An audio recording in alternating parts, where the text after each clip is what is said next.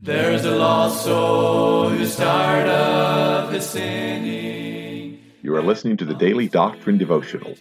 This is a daily podcast designed to teach and preach Bible doctrine each weekday throughout the year. This is evangelist Tim McVeigh asking you to please let others know about this podcast so that they can subscribe or tune in each weekday. At the end of the podcast, we will provide you with subscription information as well as contact information for our ministry. Thank you for listening, and we pray that the Lord will help each of us as we study and preach the Word of God. And the saints all with gladness are singing the glorious song of the redeemed, song of the redeemed. Well, it's a new week on the podcast. We certainly thank the Lord for each of you that tune in and listen. We thank you for the prayers this weekend to come on out to Bible Baptist Church. We certainly were praying for the churches all around this country that we know and fellowship with, familiar with. And so we certainly thank the Lord for what He's done in the house of God. And I know that we have folks that listen pretty regularly from North Carolina, Virginia, West Virginia, Pennsylvania, New York, up into the state of Maine. And those are just the ones that let us know they listen. So we thank the Lord for each of you that listen. Uh, we still have some mothers that use us for chapel services. We have uh, families that do use this for devotions, and we have folks that just regularly listen on the way to work, on the way home from work, sit in their house, and how we do thank the Lord for that. I ask you to continue to pray for the podcast. We're kind of winding down the Messianic Psalms. There are bits and pieces from here on out. There are complete Psalms we'll cover. But in the next couple of months, uh, coming up fairly soon, we're going to run out of Messianic Psalms. And so we just need direction. We need wisdom from the Lord, what we'd like to do next as far as the podcast. And uh, we want to be instructive. We want to be consistent. And we also want to be able to teach. And we want to be able to teach the things of God. I hope that folks have learned. I hope you'll learn today from the podcast as we continue in the Messianic Psalms. Today, we're going to be in Psalm 77. And I think I can get through this today. It may be a little bit longer podcast than usual, but I believe we can get through this. And so uh, let's try to try just a moment here to start Psalm 77. I remind you of uh, the family camp. Please pray for us in family camp starting this coming Sunday through the following Friday. We'll be out in Western Pennsylvania, uh, just south of Punxsutawney. Brother R.G. Rose and I, it's Brother Rick Rose, and I will be uh, preaching the meetings there at the family camp as well as all of your activities. So would you please keep that in prayer? And uh, those of you that uh, are members of other churches, would you do this? Uh, don't hesitate to let us know about special services. We'll be glad to announce them on the podcast and uh, let folks know about special services. If nothing else, they can pray, but there are those that might have an intention of attending. And so if you have special services coming up, please let us know about that. We'll be glad to make mention of that. Psalm 77 to the chief musician, Jeduthun, a psalm of Asaph.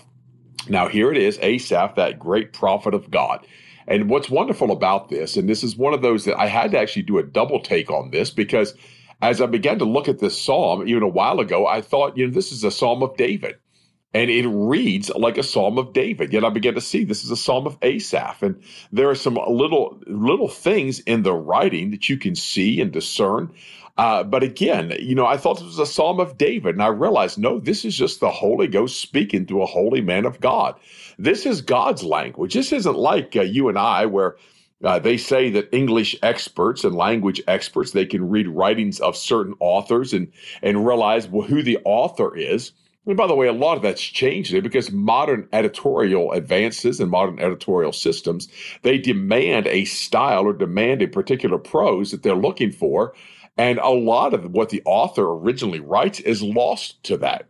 I remember one of the well-known novelists of today, and he wrote his his first book came back so butchered uh, that he didn't even recognize it. And then he rewrote it, and then they butchered it again. He rewrote it. So finally, when he got done, he made the statement. It didn't even look like the book I had originally written. Well, in the King James Bible, we don't have that problem. The translators did not translate this book and make the changes they thought necessary, and they didn't correct the linguistics and the things they didn't like, but rather they copied the Word of God.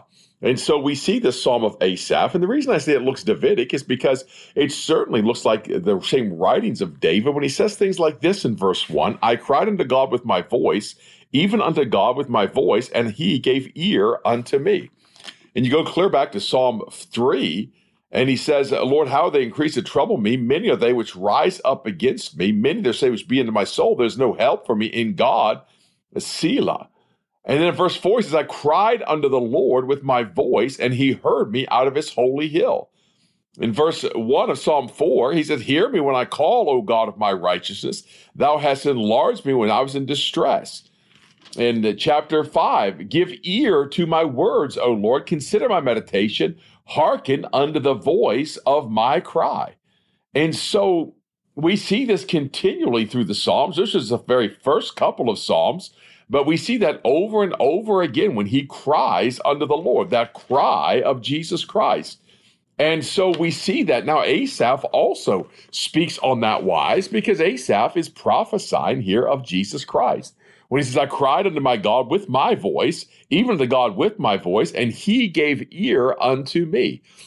Now that's God inclining his ear to Jesus Christ that cry of his son, that cry of Jesus Christ. And he said, In the day of my trouble, I sought the Lord. My sore ran in the night and ceased not. My soul refused to be comforted.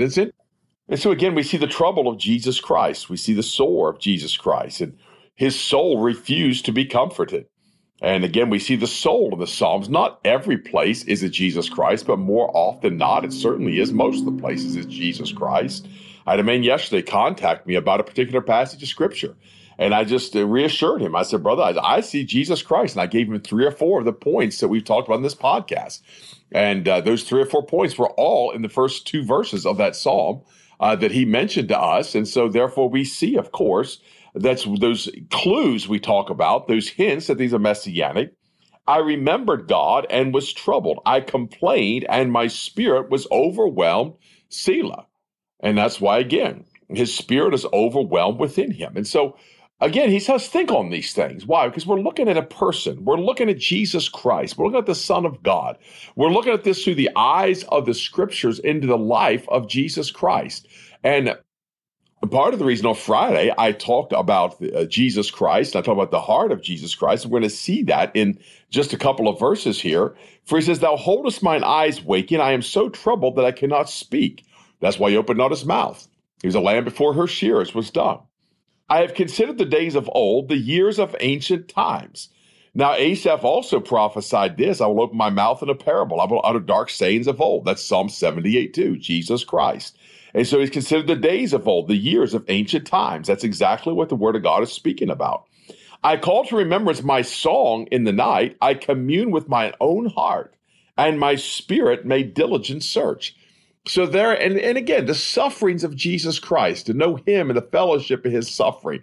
What are those sufferings of Jesus Christ? Well, there's locations of suffering, but there's also the, the certain particular times of his suffering, but there's also the things he suffered. And one of the things so oft overlooked as the, he endured the cross, despising the shame.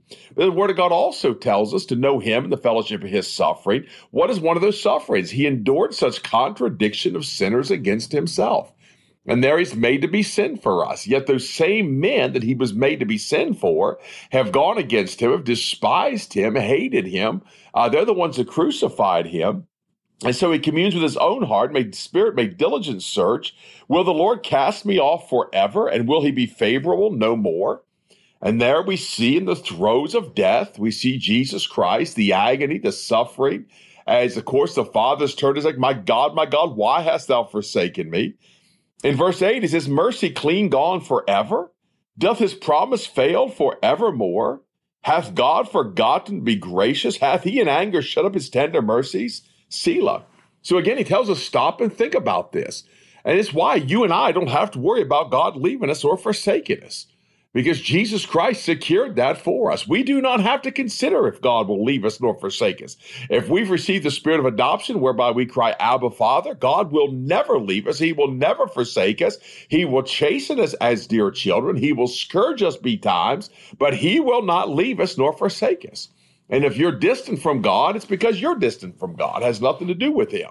It's because you feel cold and dead and feel like God's far from you. It's because you're far from Him. And so he tells us that. That's secured in Christ because Jesus Christ became distant from him because of sin, was made sin for us. You and I don't have to have a faraway God. We can have a close God, a personal God, have a relationship with him. We can commune on these things. In verse 10, he said, And I said, This is my infirmity. but I will remember the years of the right hand of the Most High. So these are the years he's going to remember. He goes back, and by the way, it's always it's always okay to go back. We don't live in the past. We don't dwell in the past. We press on. The Apostle Paul told us, but sometimes you have to go back and just remember. And the Lord tells us to remember. Remember what God has done. He goes back to remembers a time on the right hand of God, and he remembers those days, and that's a that's a, a uplift to him. That's a joy to him. For this is what he said. I will remember the works of the Lord. Surely I will remember thy wonders of old. And so he remembers those things that were done. I will meditate also of all thy work and talk of thy doings. The, thy way, O God, is in the sanctuary. Who is so great a God as our God? Thou art the God that doest wonders. Thou hast declared thy strength among the people. Now it's interesting. I sit here and wonder at the things of God myself, and I look at the wonders that God has done, the wonders that God is doing, and the wonders that God is still trying to do in the lives of people. And I wonder at the. Now imagine what Jesus Christ saw. Imagine the wonders he saw. He said of old, the marvelous doings of God, the marvelous. Can you imagine the things that Jesus Christ himself has seen as the creator of all things? He's seen the wonderful working of God. He saw an earth that was without form and void. He saw creation take place. He saw the deep moved. He's seen things beyond the comprehension, beyond what we can even begin to understand. That's why his thoughts are so far above our thoughts. He saw the fall of Lucifer. He saw one third of the angels of heaven cast down. Yet he also has seen the mighty works of God in redemption.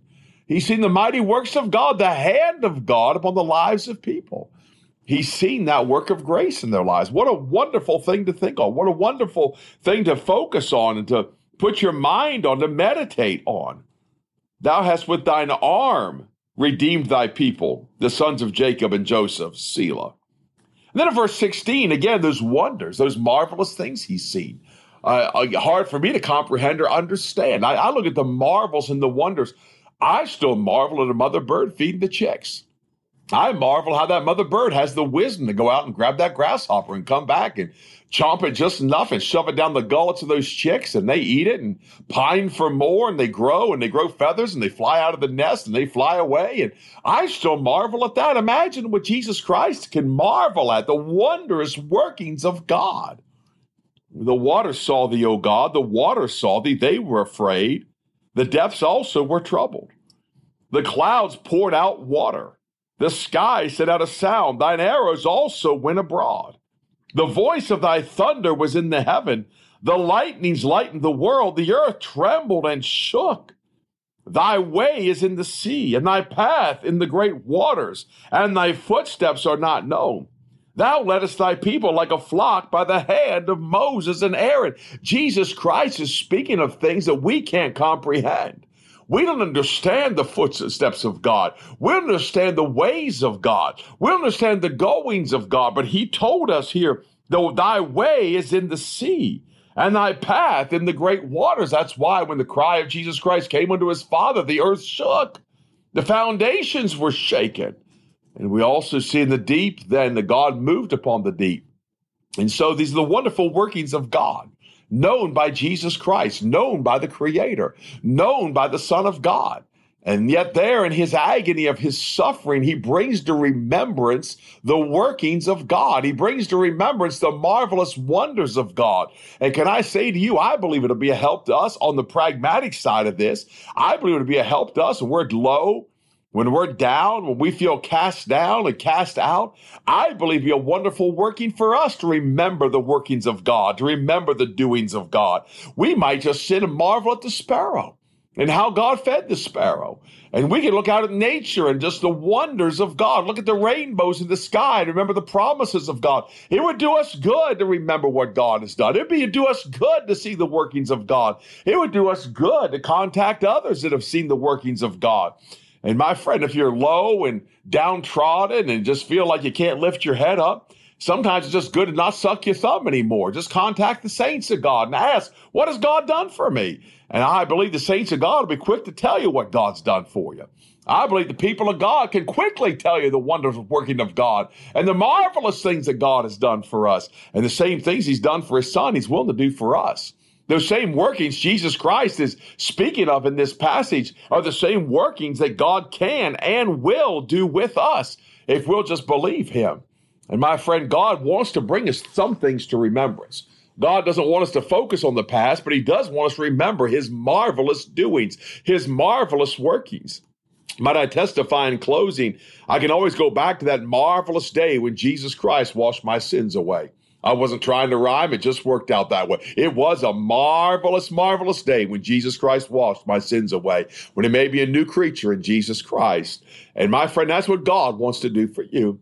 He wants to remember that day. He wants to take you to that day and that place and that time when you were without hope and you were without help. And through a miracle of God, God changed your life on the inside. And God changed you from the inside to the outside, made you a new creature. Old things are passed away. Behold, all things have become new. God will take you back and remind you of those things. God will take you back to a time when, uh, when He brought children into your life and brought a wife into your life and brought you into the house of God and brought you before a King James Bible. God God will bring you back to those times and He'll bring them to remembrance. And my friend, listen, there's no thumb sucking after that. There's no lamentation after that. There's no feeling sorry for yourself after that. When you see the marvelous workings of God, and might I say, this is a messianic psalm, but this psalm also is a wonder to me. It's a marvelous reminder of the goodness of God in my own life.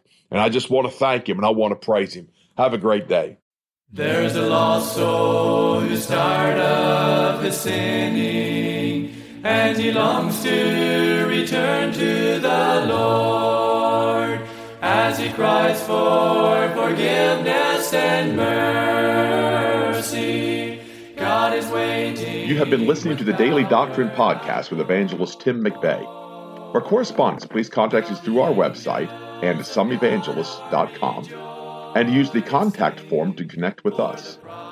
You may also subscribe to the podcast through our website or search for Daily Doctrine Evangelist Tim McVeigh on iTunes, Google Podcasts, Spotify, Audible, or Amazon. To write to us, please use our church address, which is Manasseh Community Baptist Church, 70 Back Hollow Road, Blain, Pennsylvania, 17006. Thank you for listening, and we pray that the Lord will help each of us as we study and preach the Word of God. Don't forget to subscribe and tune in tomorrow. And remember to look up, for your redemption draweth nigh. There only was. Now the angels